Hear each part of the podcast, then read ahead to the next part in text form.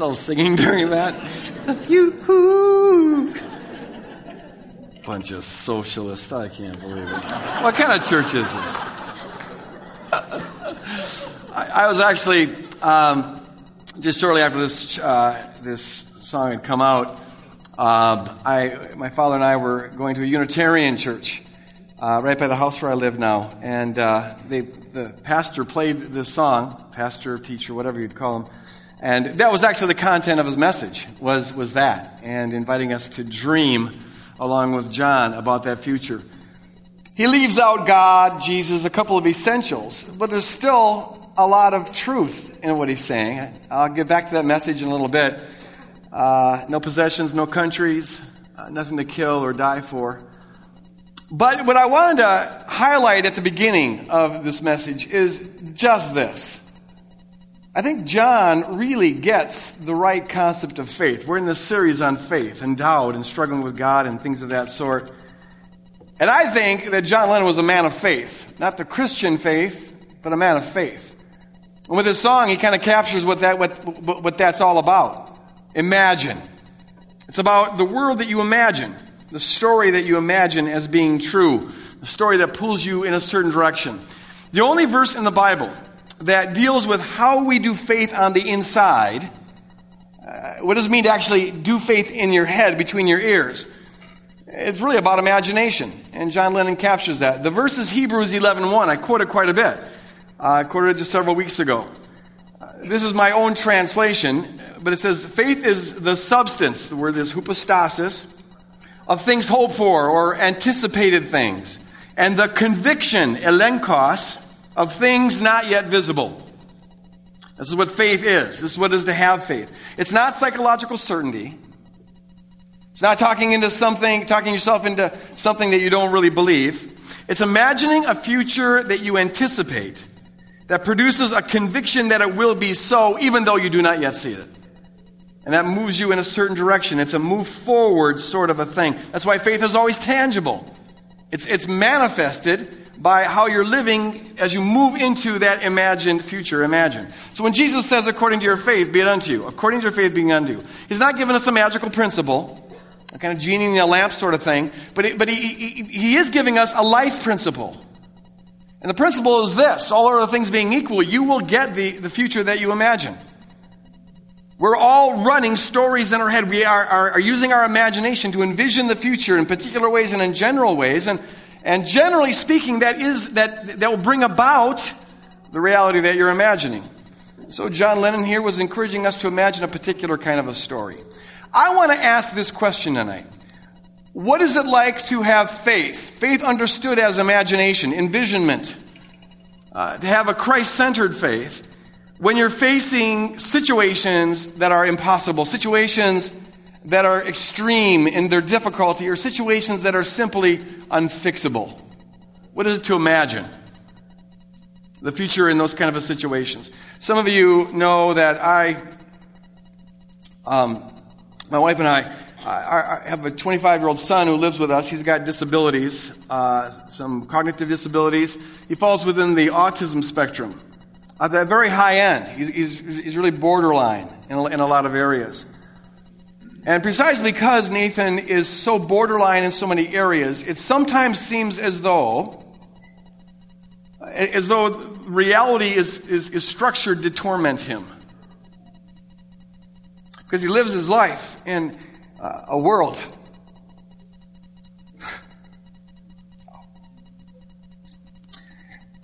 where he, he, he, he knows what he wants and knows what he wishes for and he wants all the normal things. There's no capacity to get them. Just, it's like zeroed in on a fine line where he, he knows what he wishes he could have the normal life, the normal family, normal relationships. And uh, no capacity to, to, to, to get it. So he lives with a lot of anger, a lot of frustration, and a lot of, of depression. And because we're his parents, we have to deal with anger and frustration and depression. And right now we've been kind of going through a rough patch. And it really weighs, even more than on me, it weighs on my wife. Uh, I don't know how much of this is a guy thing, gal thing, or just a me thing, Shelley thing, but I've got an off button. I, I can kind of compartmentalize. I, I, I, am in this zone over here, but then I'm able to just delete that and find the off button and go over here, and I don't think about that. Shelley doesn't have that capacity, so there's no off button. So she's always caring about this weight. And uh, some, yeah, it ebbs and flows. You go through good periods and bad periods. You know how life is. But uh, when it's in a bad patch, it's, it's pretty heavy. A friend of ours, we, we talk about this in our small group, and a friend of ours said recently, seems like you guys are, especially Shelley, you're going through a kind of a grief. And those people who have raised, we all know what it is to go through grief, but if you raise children with disabilities, there's a grieving process you go through, and it's not a one time thing. Uh, a process of kind of resetting expectations and coming to grips with reality and letting go of, of, of certain things you thought were going to be and you know, trying to acclimate and all sorts of things like that. There's a grieving process, but we have always thought that was in the past. Seems like we've really come to terms with things. But this person in our small group said it feels like you're, you're, you're, you're going through a grieving process. And we're asking, well, what, what is there to grieve? And his response was grieving, letting go of the idea that you could fix this. And it was a bullseye. Shelley, especially because she doesn't have an off button, lives in kind of a world where, where or she has tended to, at times, uh, live in a world where it feels like you, you, believe that, that, that somewhere out there there's the one right medication that it's not going to fix everything, but it's going to at least you know, take, the, take away the major anger and frustration and depression. Or maybe there's that one therapist, or the one support group, or the one kind of program, or the one kind of food diet, or the one kind of relationship, or the one something or other that's going to come in and, and, and change things. And there's just enough miracle stories out there to keep you believing that. And keep turning over every leaf there is to find your happy ever after, or at least something that's less, less anxious, miserable, depressing and Shelley is, Shelley is so valiant. I'm just amazed at her strength at pursuing that. See, if you're not careful, though, that that can begin to produce a kind of an indictment and exhaustion. Because when do you know when you can give yourself permission to stop? Because it might just be that one more Google search or just around the corner or one more this or one more that, and you just might find that one thing that you're looking for. So, so how do you not live in guilt that you haven't, you know, done more? You could possibly do more. It could also lead into some anger towards God. Because if there's something out there and you know about it, it'd be nice if you would tell us. And uh, keep us from exhaustion. So our this friend shared this word, and, and see, the reality is that we can't fix that. Can't fix this. In some ways, we're, we're, we're just like Nathan. There's something we want so badly, and we can't do it. And life seems to be structured like that sometimes, doesn't it? It's right there. It's not even a bad thing, it's a really good thing. It's an honorable thing. It's a necessary thing. It's just out of reach, and you have uh, all the capacities to see it and want it, but you can't quite get it. It doesn't mean you quit. There's no quitting. You always work for the best. But it doesn't mean you give up. And there's a grieving that goes with this. You give up the, the, the thought that you can fix it. I, actually, I, I, I beginning to think that maybe that's just part of maturity. Where uh, coming to grips with the fact that you can't fix the world, but it doesn't mean you quit trying. Not trying to fix it, but trying to do your best, trying to make a difference. You can't fix it, but you can make a difference. And I think maturity is learning how to live in that, that odd balance. And it applies in all these different ways. All of life is like that. We can't fix the world, but we're not allowed to do hopeless. We're called to make a difference, but not think that we can fix it.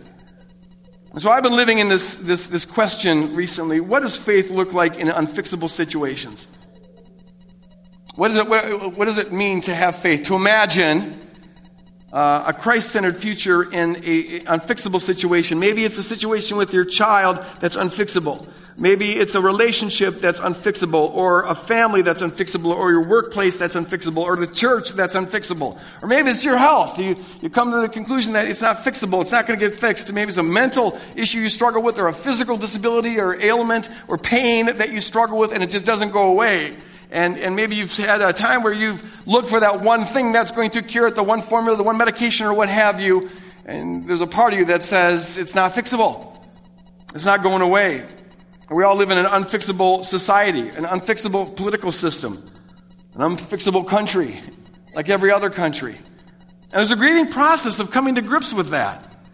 I, have I've known a lot of people who, uh, you know, the, the, main pain of their unfixability is, is, is, a, is a broader thing than a particular relationship or kid. It's, it's a, a sense of the country, and there's a frustration they have and a grief that they have.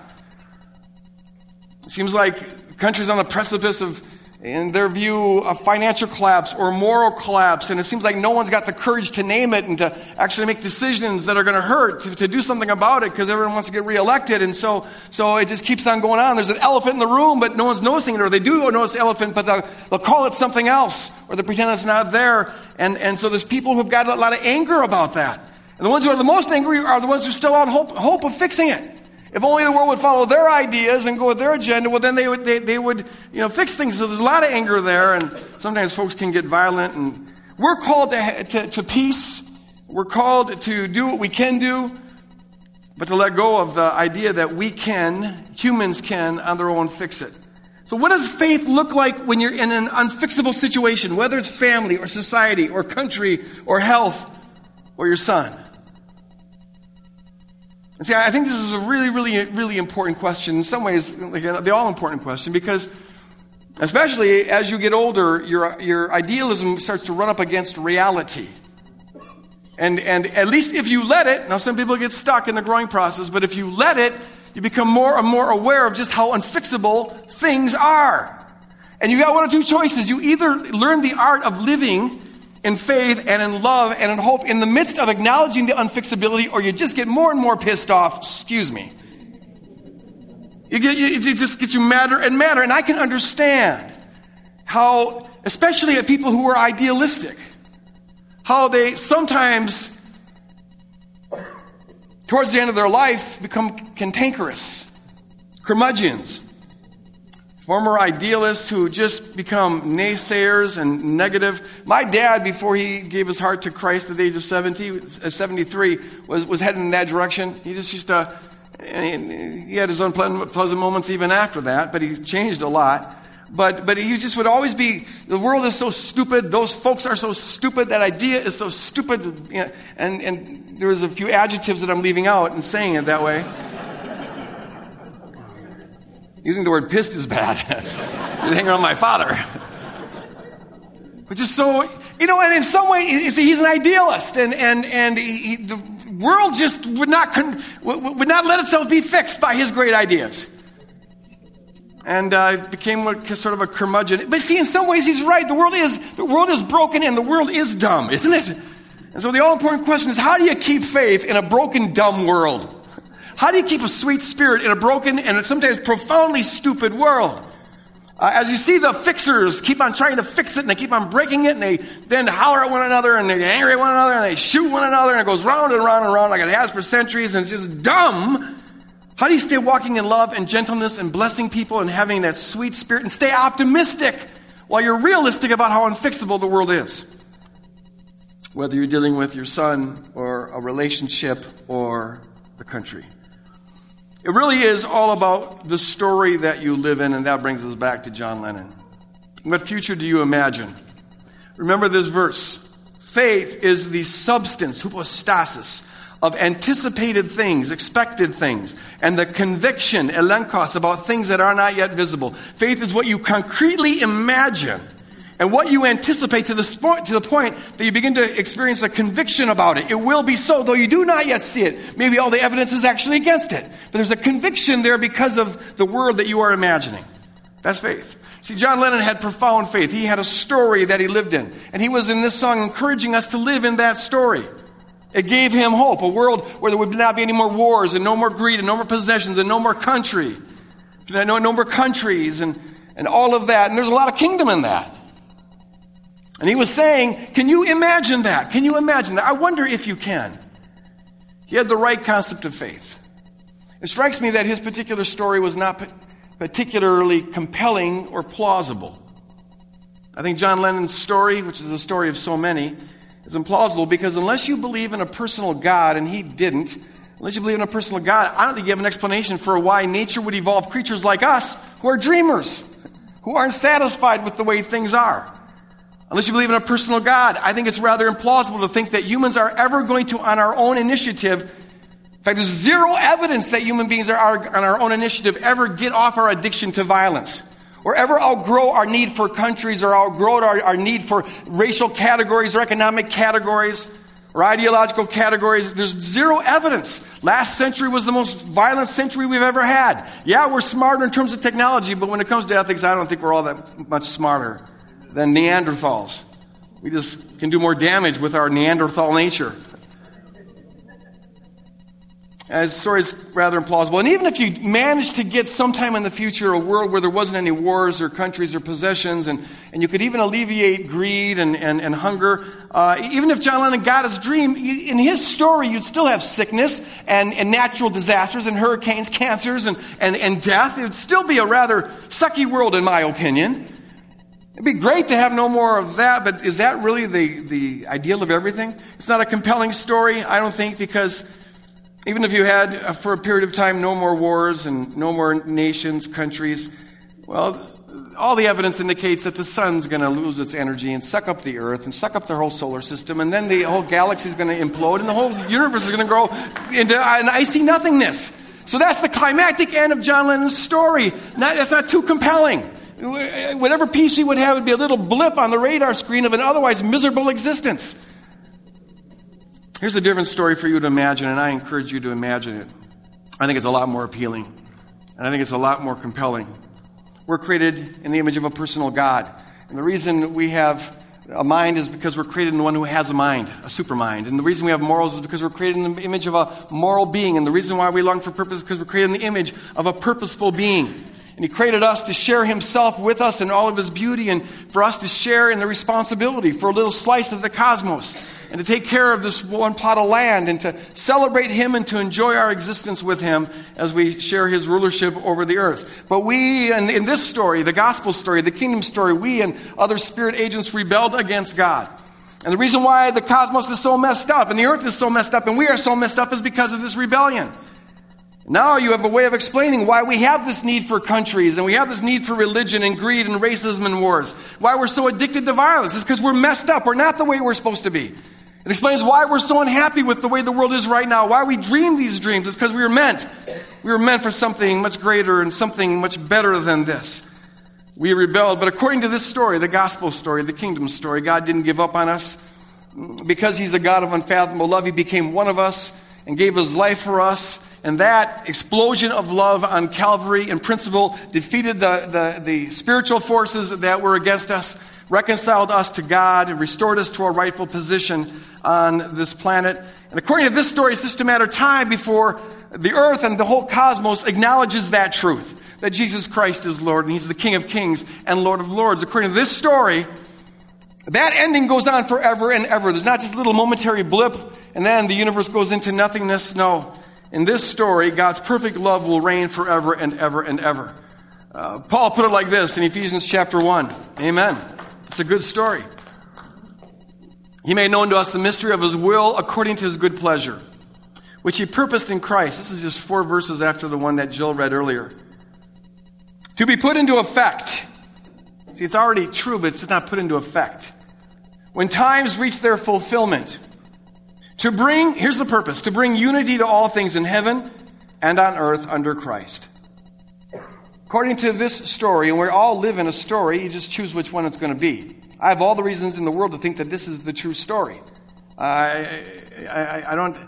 I consider all the historical evidence and the, and the psychological and the existential and the philosophical evidence. I got every reason to believe that this is true. When the times reach their fulfillment, unity will be given to all things under Christ. When the times reach their fulfillment, then everything will be brought into harmony in, in, in Christ Jesus. When the time reaches their f- fulfillment, then Jesus Christ in his perfect love will reign as Lord over every square inch of the cosmos. When the time reaches its fulfillment, then everything will be integrated into the victory of Christ. When the time reaches its fulfillment, then God's perfect love, the love that he eternally is, will define every square inch of reality for all of time. At the end of this story, yes, there's like John Lennon's story, there's no more countries, there's no more killing, there's no more dying, there's, there's, there's no more greed, there's no more poverty. Yes, amen to that much.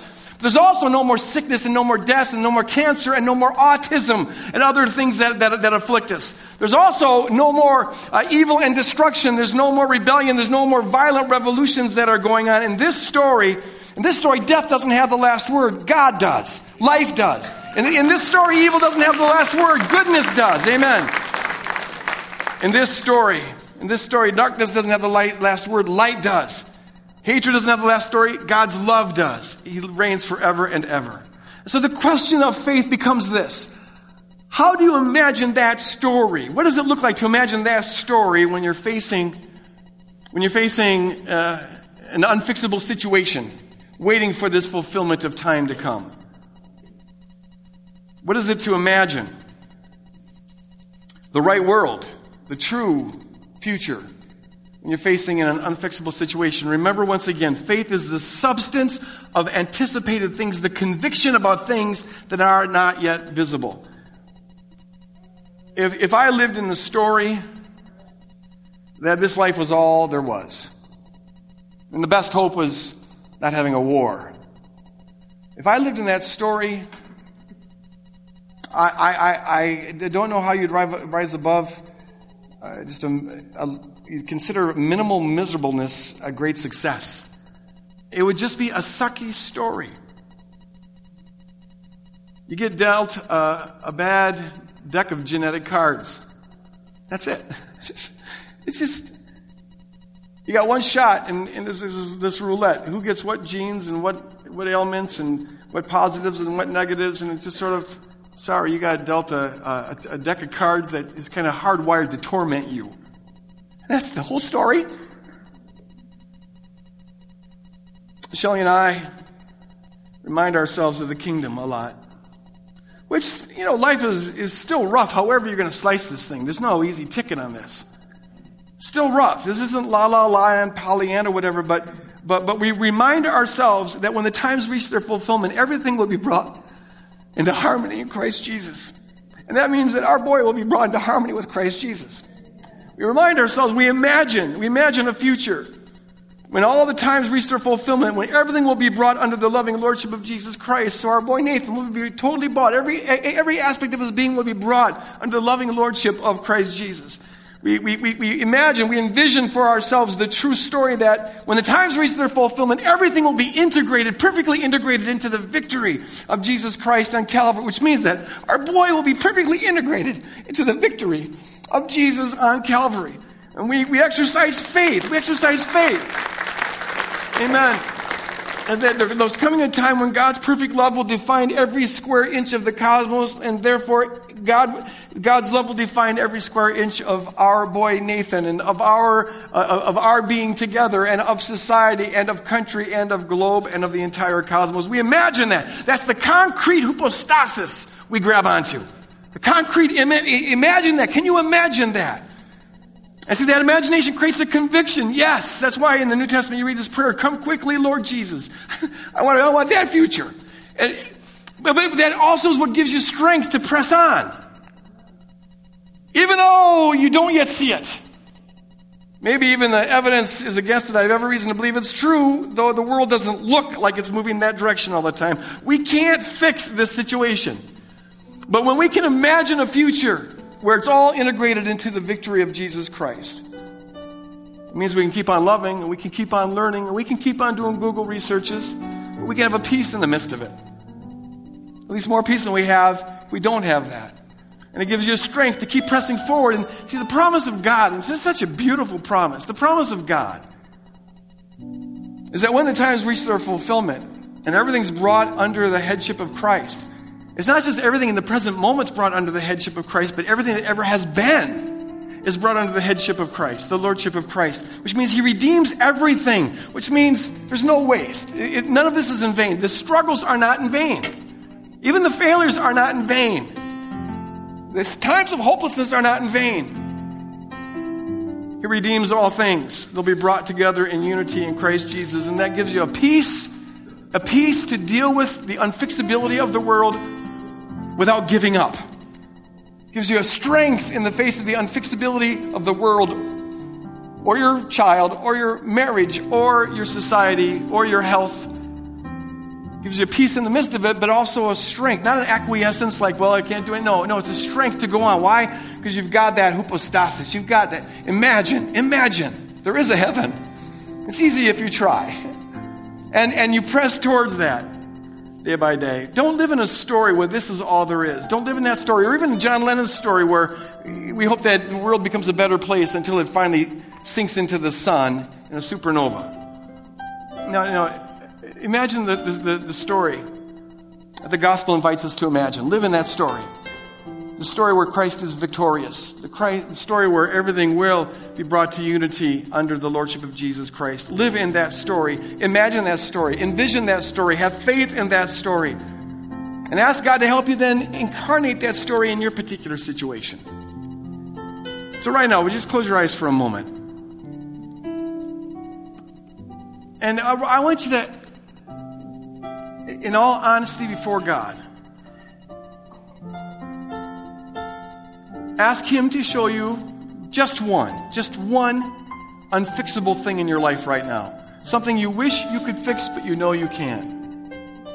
It might be a loved one who is, you see them making decisions that are going to bring a lot of pain in their life. It might be something in you, it might be something in your family, your workplace, something that's not fixable, or at least you sense it's not fixable. Maybe it's something you've despaired of envision that. Just right now, picture it. It's not pleasant, but do it.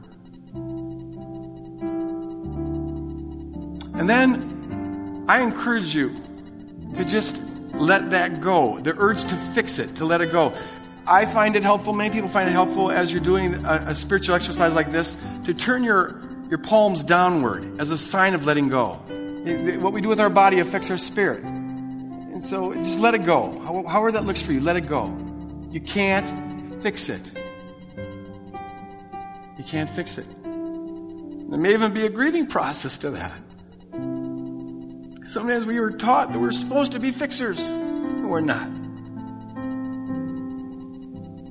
Let it go, let it fade. But now, open yourself up to imagine. And here I like to just put my palms up in the air to receive from God what He has for me.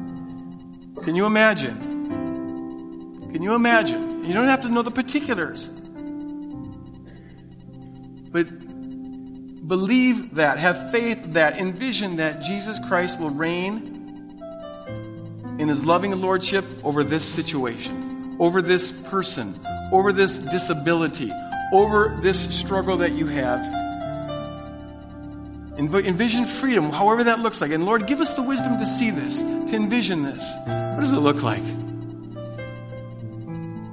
To see your loved one no longer in the wheelchair. It will happen. What does it look like for you to no longer have that burden? It will happen.